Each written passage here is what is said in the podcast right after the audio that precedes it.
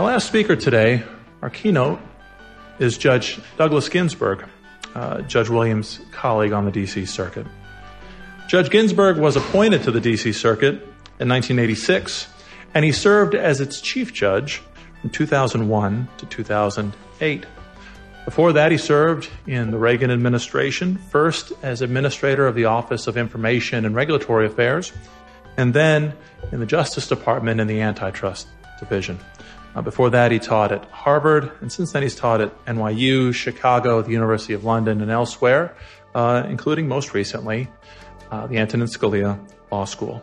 And as I mentioned at the beginning of today's event, the event itself really was the idea of Judge Ginsburg. And so I'm so glad that he could be with us today, and I've been looking forward to his remarks. So please join me in welcoming Doug Ginsburg. Thank you.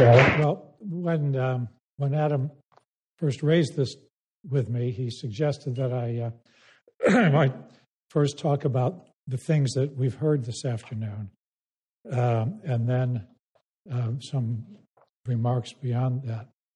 And so I want to just pick up a couple of points that that uh, that came up earlier. Um, I think it was um, it had to have been brilliance. It couldn't have been good fortune to have started the day with Tom Merrill's uh, paper because he so um, accurately captured um, some of Steve's um, great virtues as a judge, which were to say fidelity to the law, coupled with uh, creativity uh, in the uh, with respect particularly to administrative law problems, and third, um, a, a, a, hearty sense of comparative institutional advantages, particularly, of course, as between courts and agencies. And I think that theme was um, very influ- well, not so much influential as reflected throughout the entire uh, first first panels. Um, Tom recalled Steve's having given a, uh, a, written a paper in the 70s for ACUS um, that um, he suggested might have uh, struck the Reagan administration as just the right tone for somebody on the DC circuit. Um, actually, Steve was recruited for the 10th Circuit when he was teaching at Colorado.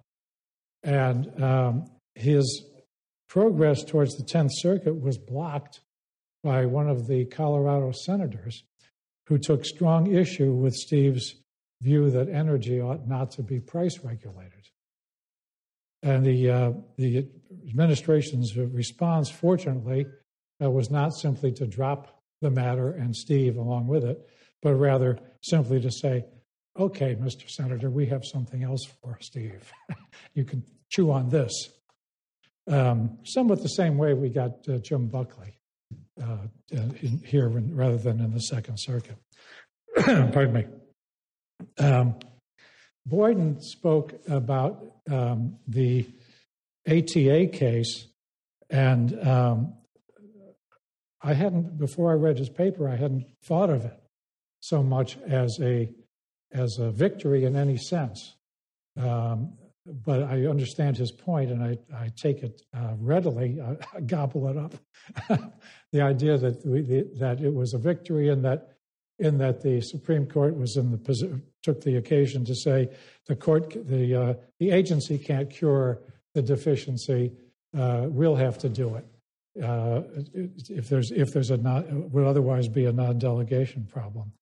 Um, so here's the background on that. Um, Steve and I spent a lot of time on that opinion talking about this aspect of it, about remanding to the agency to see whether it could pro- provide a narrowing principle that would enable us to avoid saying that the um, that the relevant provision of the Clean Air Act was a, uh, unconstitutional delegation. And um, I was familiar with a case that the court had decided, DC Circuit had decided in um, 1970, I think late 72, maybe early 73. It has to be in 72. Um, written by Judge Leventhal with respect to a challenge to the um, the uh, wage and price controls imposed by President Nixon and delegated to, uh, under his emergency, statutory emergency authority, uh, to delegate it to the uh, to a new wage and price board. And um, I was familiar with it because um, Dick Posner t- was teaching a course on regulated industries at Chicago uh, in sev- the uh, academic year 72 when this UCAS came down from, from uh, Nixon. And he basically prorogued the, uh, the, the course and said, let's do, instead of the ordinary way of doing this, let's do it as follows. Um, we'll have a, pri- a wage proceeding for the shoe industry. They want to increase their prices. And you few students here, you be the industry representatives, and you all be the uh, uh, agency decision makers, and the others will be the agency staff who are institutionally supposed to oppose any application. Um, and it turned out Dick was a consultant for the shoe industry.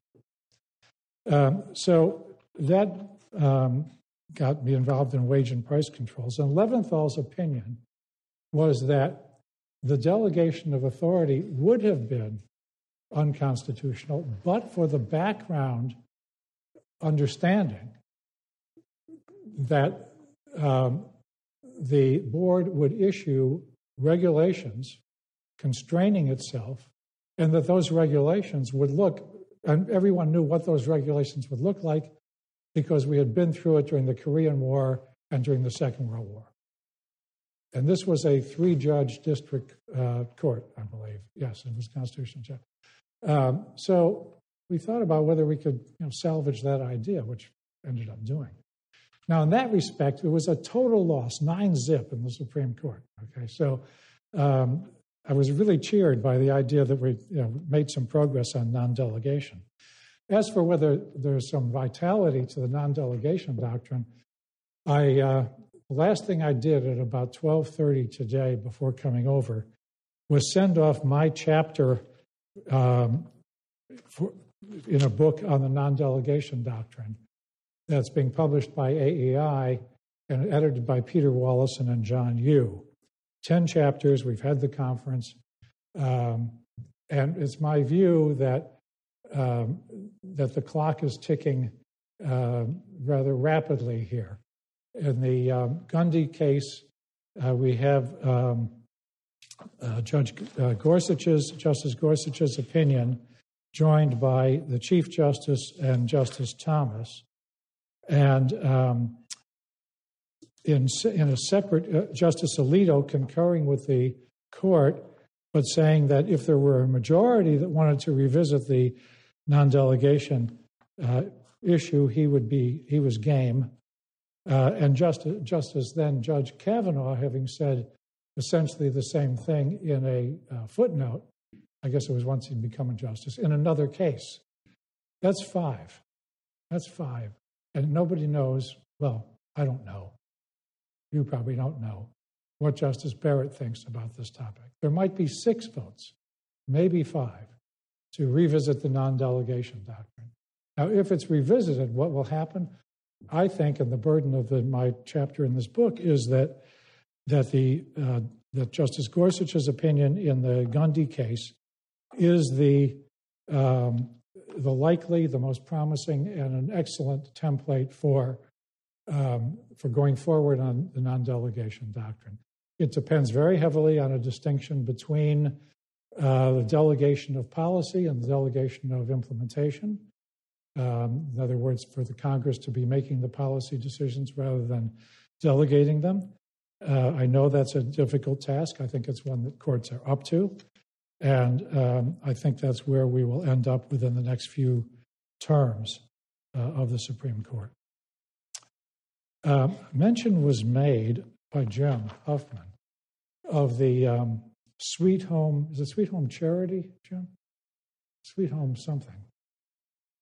Sweet Home Chapter um, case in which the, um, the question was uh, under the Endangered Species Act whether the uh, the litany of things that one could not do to an endangered species bat it, hack it, whip it, beat it, also included by implication destroy its habitat.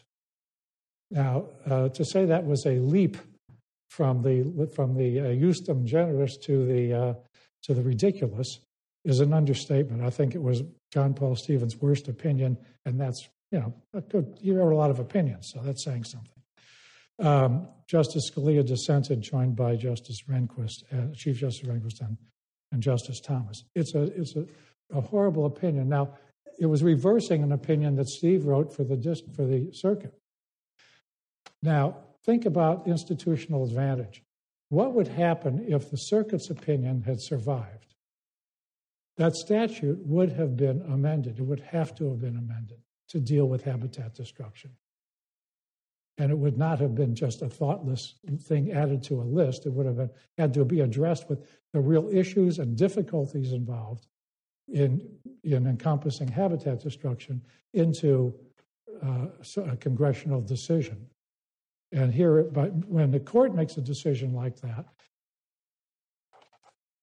knowing, like the Supreme Court did, it essentially, you could tell it would never come up again in the Congress. That would be the end of it. Right? It's like the case, it reminds me of a case that was in the um, 70s, I guess. It involved, it was Dis- Disney was a party, and it involved um, the copyright uh, position of right, the right, the copyright to copies made on videotape and what were then new video recorders, VCRs.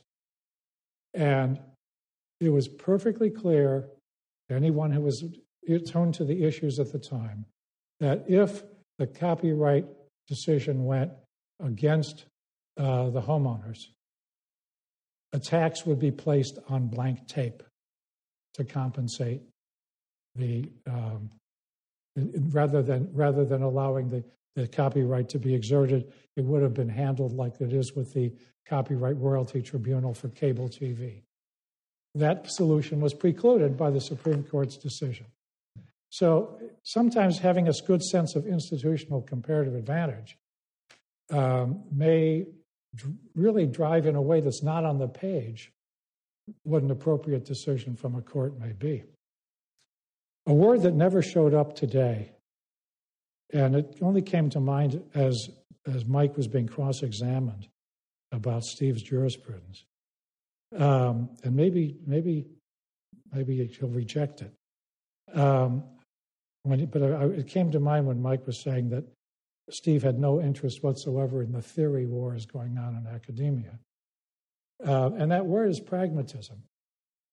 Uh, you know, uh, that encompasses a lot of what we're talking about getting it straight, making the statutes work well, letting the agencies do well, do what they do well, and keeping the court limited to what it does well. Those are pragmatic uh, considerations, I think. And um, I think finally, uh, Nathan uh, Nathan Zelinsky referred to Steve's way of picking his clerks, in particular, picking them without regard to um, their political views or ideology. And I've, I've done the same thing uh, from the, from the get go. And um, there is one downside. You know, you do that in order not to have a monologue. And sometimes you end up with a monologue. If, if you don't pay attention to, to what the views of three or four people are, you get, there are years when you end up with three people who are of the same view. And that's, there's no solution to that unless you want to start looking at ideology after all. So I don't know whether that happened to Steve or whether he maybe peeked a little bit in order to make sure he had some uh, diversity in his views. All right, I'm turning now, and, and I'll be a little more brief than I, because I was longer on the first part of this, to um, my paper, which is not yet up on the web, and it's entitled My Colleague, Steve Williams, and subtitled Gladly Would He Learn and Gladly Teach, uh, which many of you will recognize from uh, Canterbury Tales. Steve uh, joined the circuit in June of 1986. I joined five months later. Now, I knew that Steve had been appointed by President Reagan, but I had no idea when. And he seemed such a natural as a judge that I thought he had been there for several years. It could have been five years. there was just no uh, no evident learning curve that he, he wasn't awkward and or or uh, mishandling anything. It was just remarkable. Uh, that impression was dispelled about his having been there for so long when I got there. When I was writing this and looked up when was he confirmed, it was June of 1986. But Steve was a natural academic, and this too came up in the earlier conversation, I think, with Mike, um, because that was his vocation. That's what he dedicated himself to. Then he became a judge. It's not a distraction, it's just a sort of add on. You don't stop being an academic because you become a judge. You just have to be disciplined in your judicial role. But that doesn't mean you're not still an academic if you want to be. But he was a natural academic, and that was one of the reasons he was so well suited to the bench. Uh, had been a professor for 17 years at uh, Colorado. And his unbridled curiosity uh, and his intellectual rigor, I must say, qualities no longer so closely associated with the legal academy, uh, made him both a, a, a delight uh, and a challenge as a colleague. Our colleague Dave Tatel uh, aptly said at that ceremony to which Nathan referred, I think, but many years before Steve's passing, Dave said, There is no one with whom I would rather disagree. It's a, it's a great compliment because to disagree with Steve is to invite a, a conversation, invariably honest and respectful, and no, uh, that was sure to sharpen one's own ideas and perhaps change one's mind as well.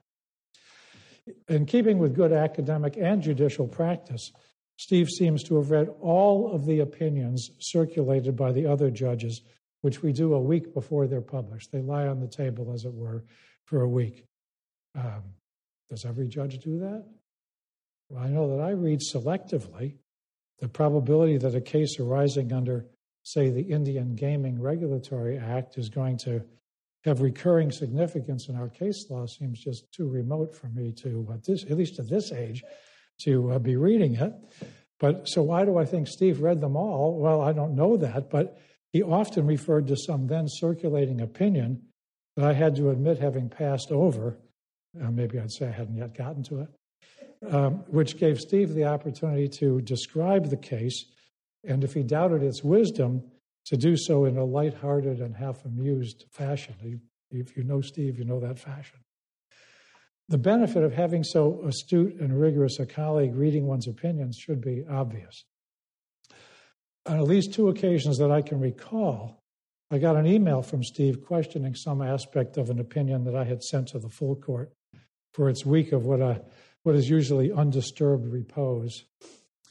And in each of those instances, uh, Steve had spotted an oversight, a problem that neither I nor my two colleagues nor our three clerks had seen. Now, Steve always had, Steve always saw the humor in what he regarded as human folly. And folly included most of what appeared in the news of the day, and in some judicial decisions with which he disagreed, and, include, including some that he felt constrained to make. I recall very clearly one conference, uh, we were sitting after oral argument in a regulatory case. It was actually the Federal Energy Regulatory Commission. And under the applicable standard of review, we were bound to uphold or bless any new regulation that was not arbitrary, capricious, an abuse of discretion, or otherwise not in accordance with law.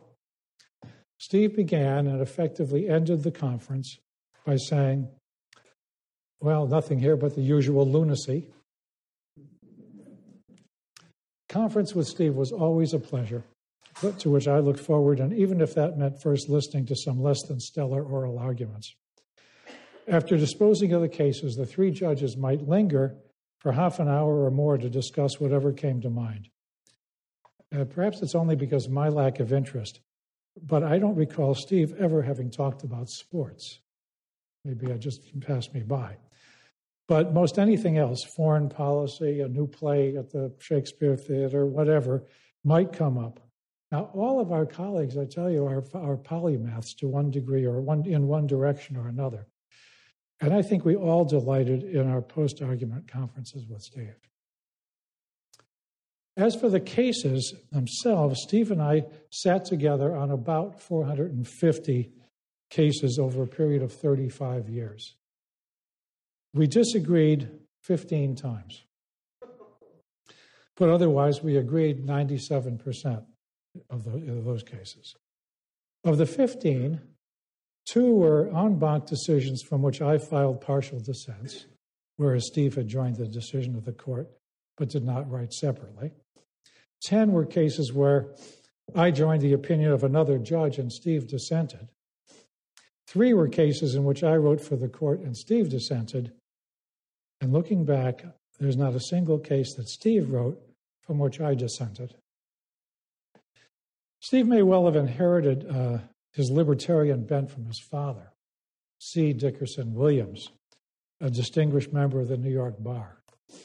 And as I recall, um, Bill Buckley used to refer to him as the WGL, the world's greatest lawyer. Um, his father had clerked for Chief Justice Taft. He'd been a prosecutor in the Southern District of New York, and he'd served as Solicitor General in the Department of Commerce. But uh, according to his obituary in the New York Times in 1998, he was best known for his First Amendment cases in which he had successfully defended writers and editors of the uh, Communist Party newspaper who'd been charged with publishing, quote, publishing an obscene and unpatriotic poem that was in 1927.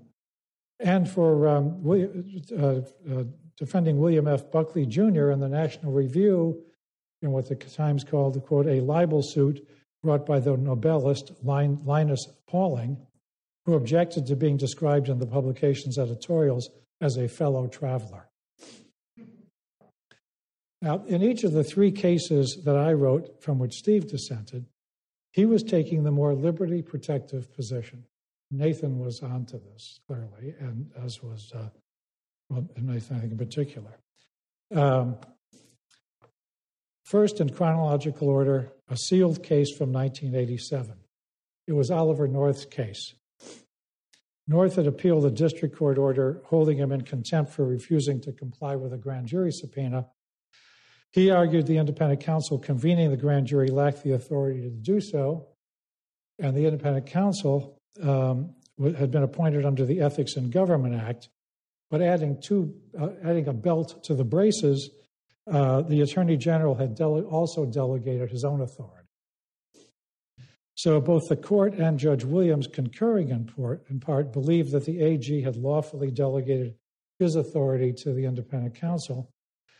And his co panelist, um, uh, Ruth Bader Ginsburg, and I did not reach whether the parallel appointment under the, uh, of the, by the independent counsel under the Ethics in Government Act was a violation of the Appointments Clause because we didn't see how an otherwise lawful exercise of prosecutorial power would be tainted by a constitutionally suspect grant of the same authority.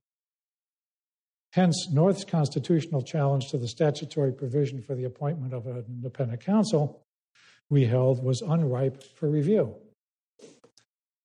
The, the uh, counsel had not then taken any action they couldn't have taken if appointed only by the Attorney General. Steve, and I'm going to quote him, dissented from the court's conclusion, he said dissents, the court's conclusion in that Counsel Walsh's regulatory authority, regulatory authority uh, renders North's attack on the Ethics and Government Act unripe. He dissented from that holding.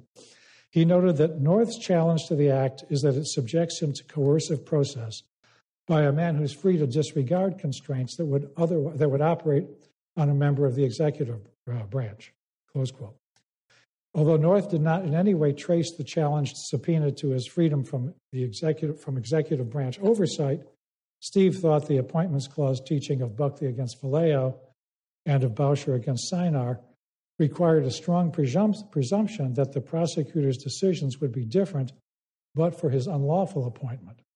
Quoting Steve, in the context of a constitutional attack on tenure provisions, distorted conduct may be inferred automatically from faulty allegiances.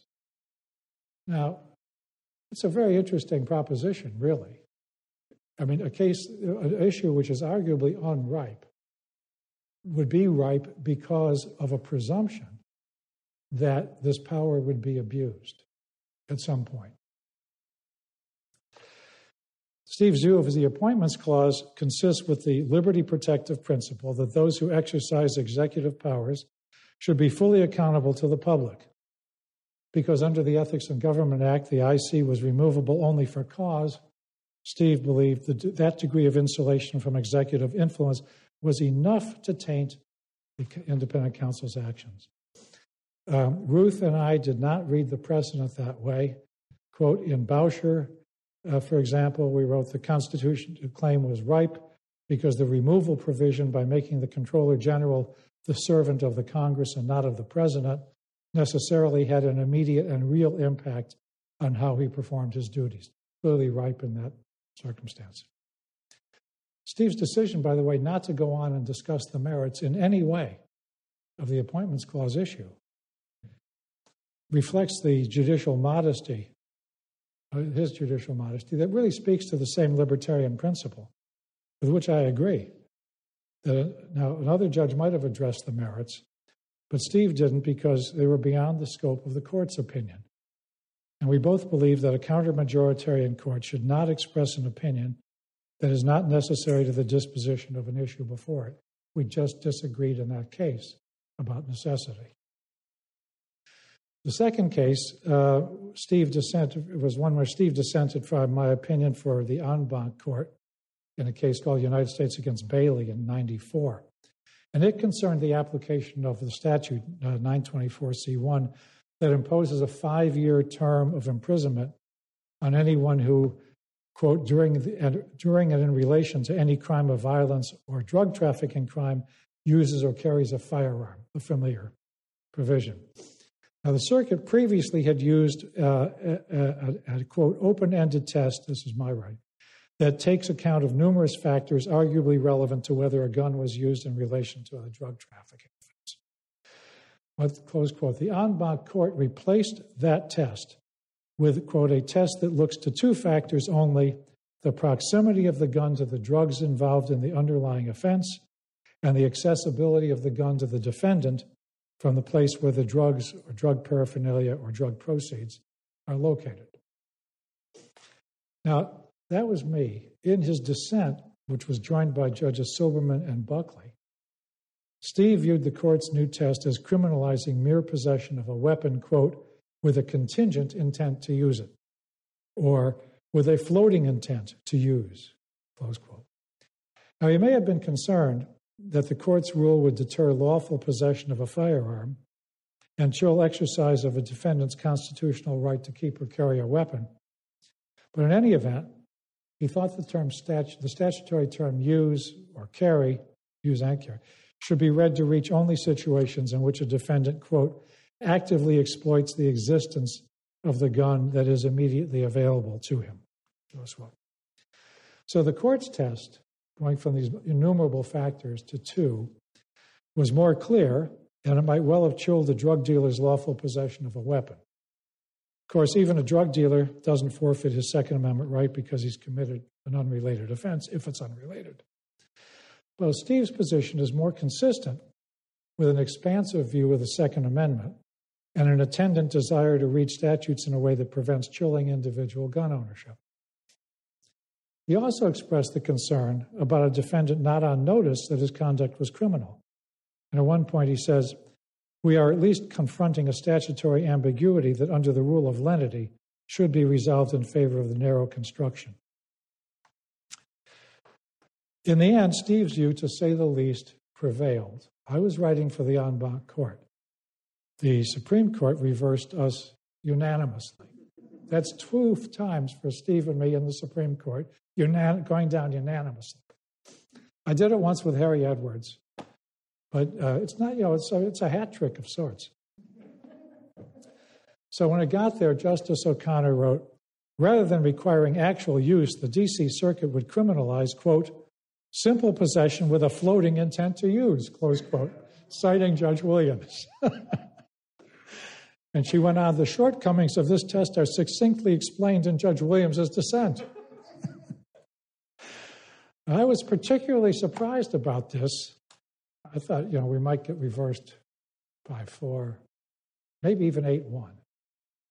But Judge Kennedy, then Judge Kennedy on the Ninth Circuit, had joined, um, who joined the Supreme Court, of course, uh, in a circuit opinion, which I noted in my opinion. I said, Judge, Judge, Justice, then Judge Kennedy wrote for the Ninth Circuit in the seminal opinion for that circuit, a test that aligned perfectly with the D.C. Circuit's interpretation.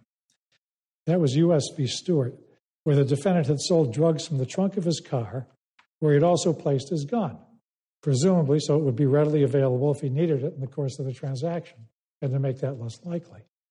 And according to then Judge Kennedy, quote, if the firearm is within the possession or control of a person who commits an underlying crime as defined by the statute and the circumstances show that the firearm facilitated or had a role in the crime, such as emboldening an actor who had an opportunity or ability to display or discharge the weapon to protect himself or intimidate others, whether or not such display or in fact occurred or discharged, then there's a violation of the statute. So a complete flip flop hence 9 zip instead of 8 1.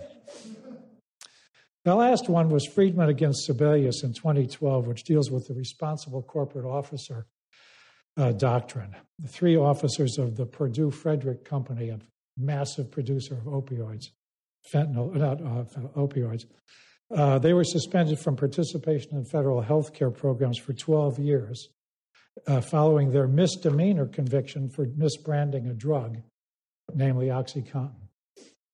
And the court held that the secretary's interpretation of the statutory phrase "a criminal uh, a, uh, criminal offense consisting of a misdemeanor relating to fraud," close quote, was unambiguously correct. The court held the key phrase relating to fraud created a distinction between categorical or generic fraud and a context specific finding of fraud. Because the secretary could point to case specific factors that suggested the officers actually committed a fraud, the court, that is to say, uh, myself and someone else, uh, held that their convictions did not require proving the elements of generic fraud. And Steve dissented in relevant part, arguing that, quote, relating to should not be given such a broad sweep. He believed that the context in which that phrase was deployed required a narrower construction of the statute. Um, I won't go on with the details, but he says very troublingly Without such an effort at seeking the legal meaning of the disputed clause, we have a reading by the Secretary that offers none of the precision and guidance that are necessary so that those enforcing the law do not act in an arbitrary or discriminatory way. Now, the difference in our views turned in part on, again, on Judge Williams's greater concern about government reach and uh, de- uh, depriving individuals, in this case, of their, their hard earned uh, human capital. In each of these three cases, Steve's dissent reflected a more liberal position than I thought was warranted by the law. In addition, I should say that there, so Nathan was, I think, right on point there. In addition, um, I should say there is not in any of Steve's dissents a single rancorous word. A debate with Steve raises his opponent's level of discourse, as was once the norm in faculty lounges and workshops. Perhaps because we were both refugees from law faculties, Steve and I enjoyed, nay, reveled in the give and take of legal debate. The exchange of ideas, at first in conversation, then in writing, was and for me still is the reason neither of us would ever retire while still able to engage.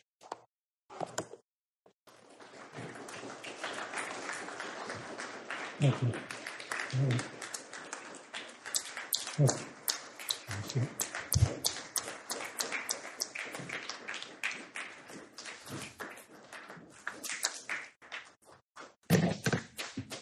Well, thank you so much for that, Judge, and what a beautiful note to end on.